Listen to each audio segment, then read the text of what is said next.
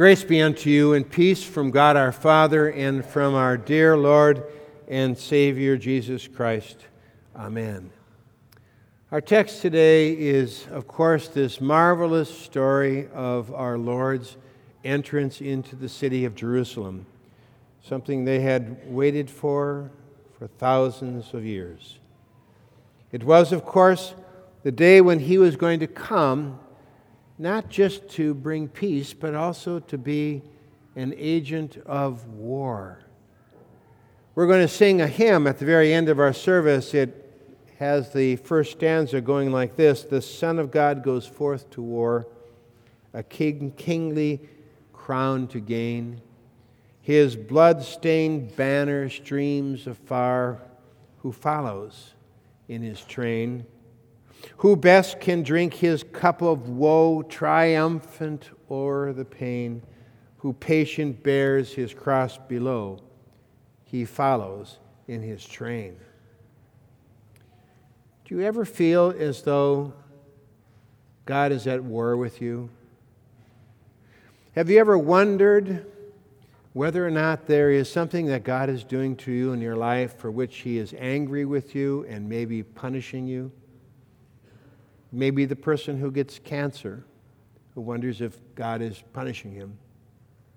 It might be the person who lost their job and they're wondering whether or not this has something to do with the will of God. It might be somebody who has experienced great division and trial and hardship in their family and they wonder where it is that the justice is and where it is to be found. It oftentimes feels as though if we look at our lives, if we look at the things that we have done, we wonder whether or not God is at war with us. Sylvia and I have been watching a series by PBS on the war in Vietnam.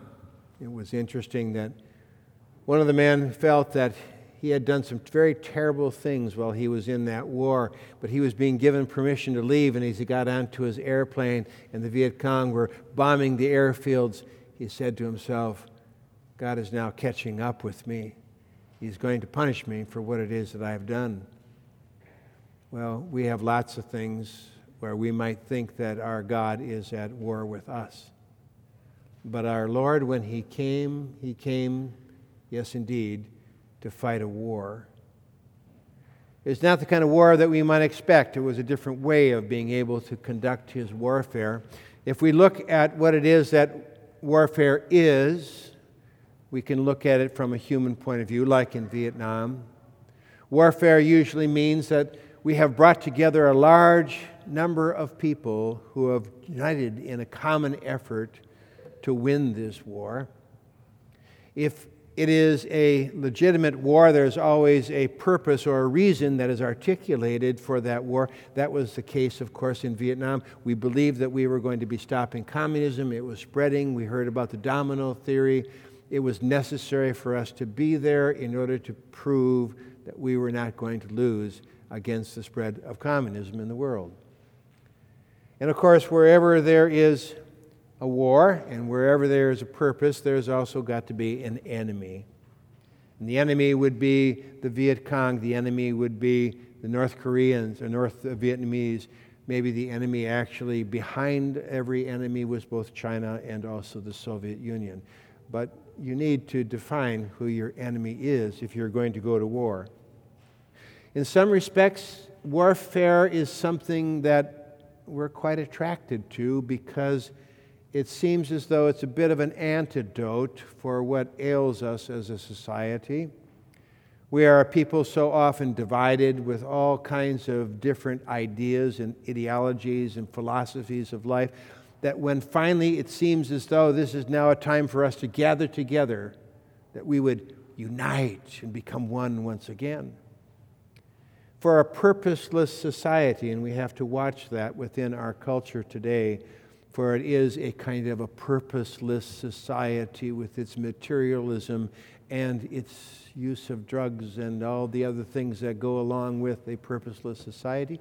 It seems as though now we can together come together for a great cause. If we could but defeat something, if we could but bring about some good in the world, by uniting. Yes, that would be great. And of course, that common enemy, in spite of all of our anguish and all of our problems and all of our trials, if we could, could but have just an enemy, then we can always cast all our faults and blames on the other one rather than on ourselves.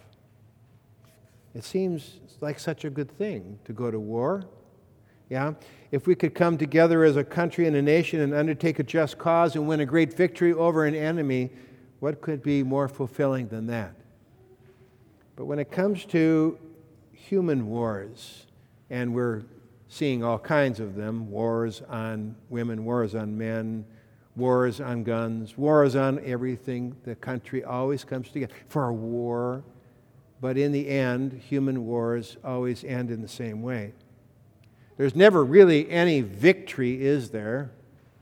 Because in the end, war always brings about the destruction of people and properties and lives. War is always something that, no matter how noble it might be, there's always somebody there with greed, and there's always somebody who has a different agenda and it is almost impossible to ever achieve the so called noble purpose that we pursue. And of course, the enemy that we kill and destroy out there suddenly appears here, and it's a different one tomorrow. And the enemy is also within our midst, and the enemy is always also in here. That's human warfare. And when we hear that Jesus has come for the purpose of going to war, it makes us wonder whether or not this is a good and noble thing at all. How does it affect us when we realize that Jesus has come to fight a major battle which is far more significant than any human battle? Our text shows us things that Jesus did which were common to somebody going to war. He recruited his disciples, didn't he? That they would come and follow with him. And of course, he even requisitioned the old time Jeep. He requisitioned a donkey. We find that Jesus had a very clear and defined purpose. It's read about, we read about it in Luke chapter 18. Jesus said to his disciples, We are going up to Jerusalem, and everything that is written about the Son of Man will be fulfilled. He will be handed over to the Gentiles. They will mock him, insult him, spit on him, flog him, and kill him. On the third day, he will rise again. He said to his disciples as well Whoever loses his life for me will save it. His goal, his purpose, was to save your and my life. He said from the cross, Father, forgive them. And he meant not just them, he also meant you and me, and that's why he was on that cross. And his purpose is reflected in the words that he spoke at the tomb of Lazarus, John 11. He said, I am the resurrection and the life. He who believes in me, though he were dead, yet shall he live, and whoever lives and believes in me will never die. And he had some very identifiable enemies, didn't he? The two great enemies that he had to face were the devil and death. In Hebrews chapter 2, it says, Since the children shared in flesh and blood, he too shared in their humanity, so that by his death he might destroy him who holds the power of death, that is, the devil and free those who all their lives were held in slavery by their fear of death. That devil brings the fear of death, and that makes us slaves. And he came to destroy all of it. He, of course, also came to destroy the product of the devil, which he said were the devil's lies. But we see that he fought his war not in the way that we fight our war, but rather in a very different way. He did not, as he rode upon that donkey, come with earthly power. He could have summoned his angels, he says, ten legions, If we look back in history, one angel killed 165,000 of Sennacherib's men. How about 10 legions of angels? But no, he chose not to have anybody else fight, he chose himself to fight alone. And he did it in the weakness of the Word of God. It was, of course, the symbol of the donkey was his humility, his willingness to come without weapons of power, but rather only with the power of God's word, not with an army, all by himself. He came not to crush death as though somehow there would be some infusion of energy and the rest of us could all live on for countless ages as though we were immortal. He came not to crush death, he came to be crushed by death. A vastly different way of destroying the devil and death itself. So now comes the question who follows in his train? How is it, whether we like it or not, we are and we will always be involved in spiritual warfare if we are to follow in his train. That's what the Apostle Paul said in Ephesians. He said, Finally, be strong in the Lord and in his mighty power. Put on the full armor of God so that you can stand against the devil's schemes. For our struggle is not against flesh and blood, but against the rulers, against authorities, against the powers of this dark world, and against the spiritual forces of evil in the heavenly realms. Oh, if we but understood the great dangers that our soul might face without Him. But unlike the wars of men and angels, we must not rely upon anything other than Him. He fought alone.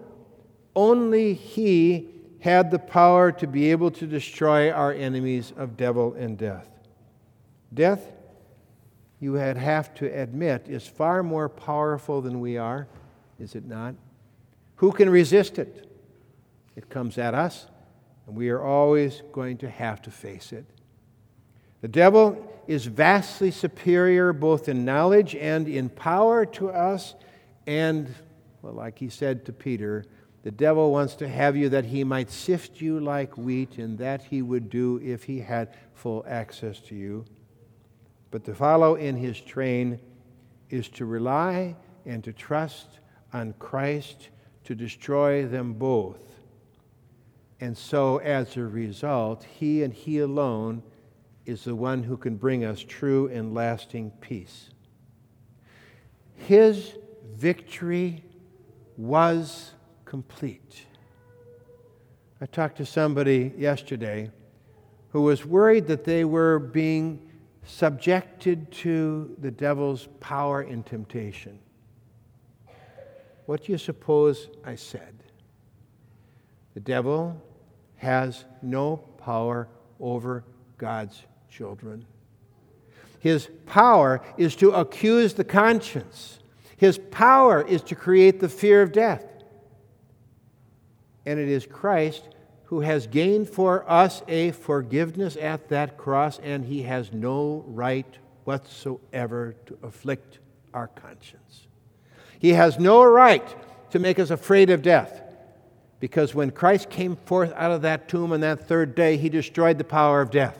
The seal that was placed upon that tomb, which holds us in and from which we cannot escape. That seal has been broken because when he came out of the grave, he also brought forth the power to be able to destroy death in us and to open up our own tombs. And upon that last day, when he comes once again, we will find that that final trumpet call will open up every one of our graves and give unto us the gift of everlasting life.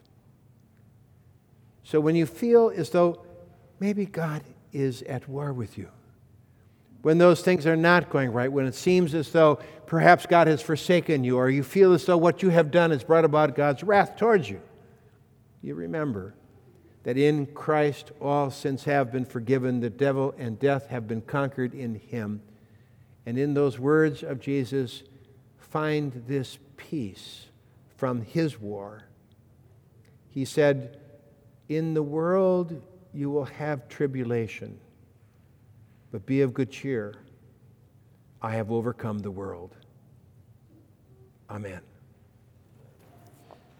May the peace of God rule your hearts and minds through faith in Christ Jesus unto life everlasting. Amen.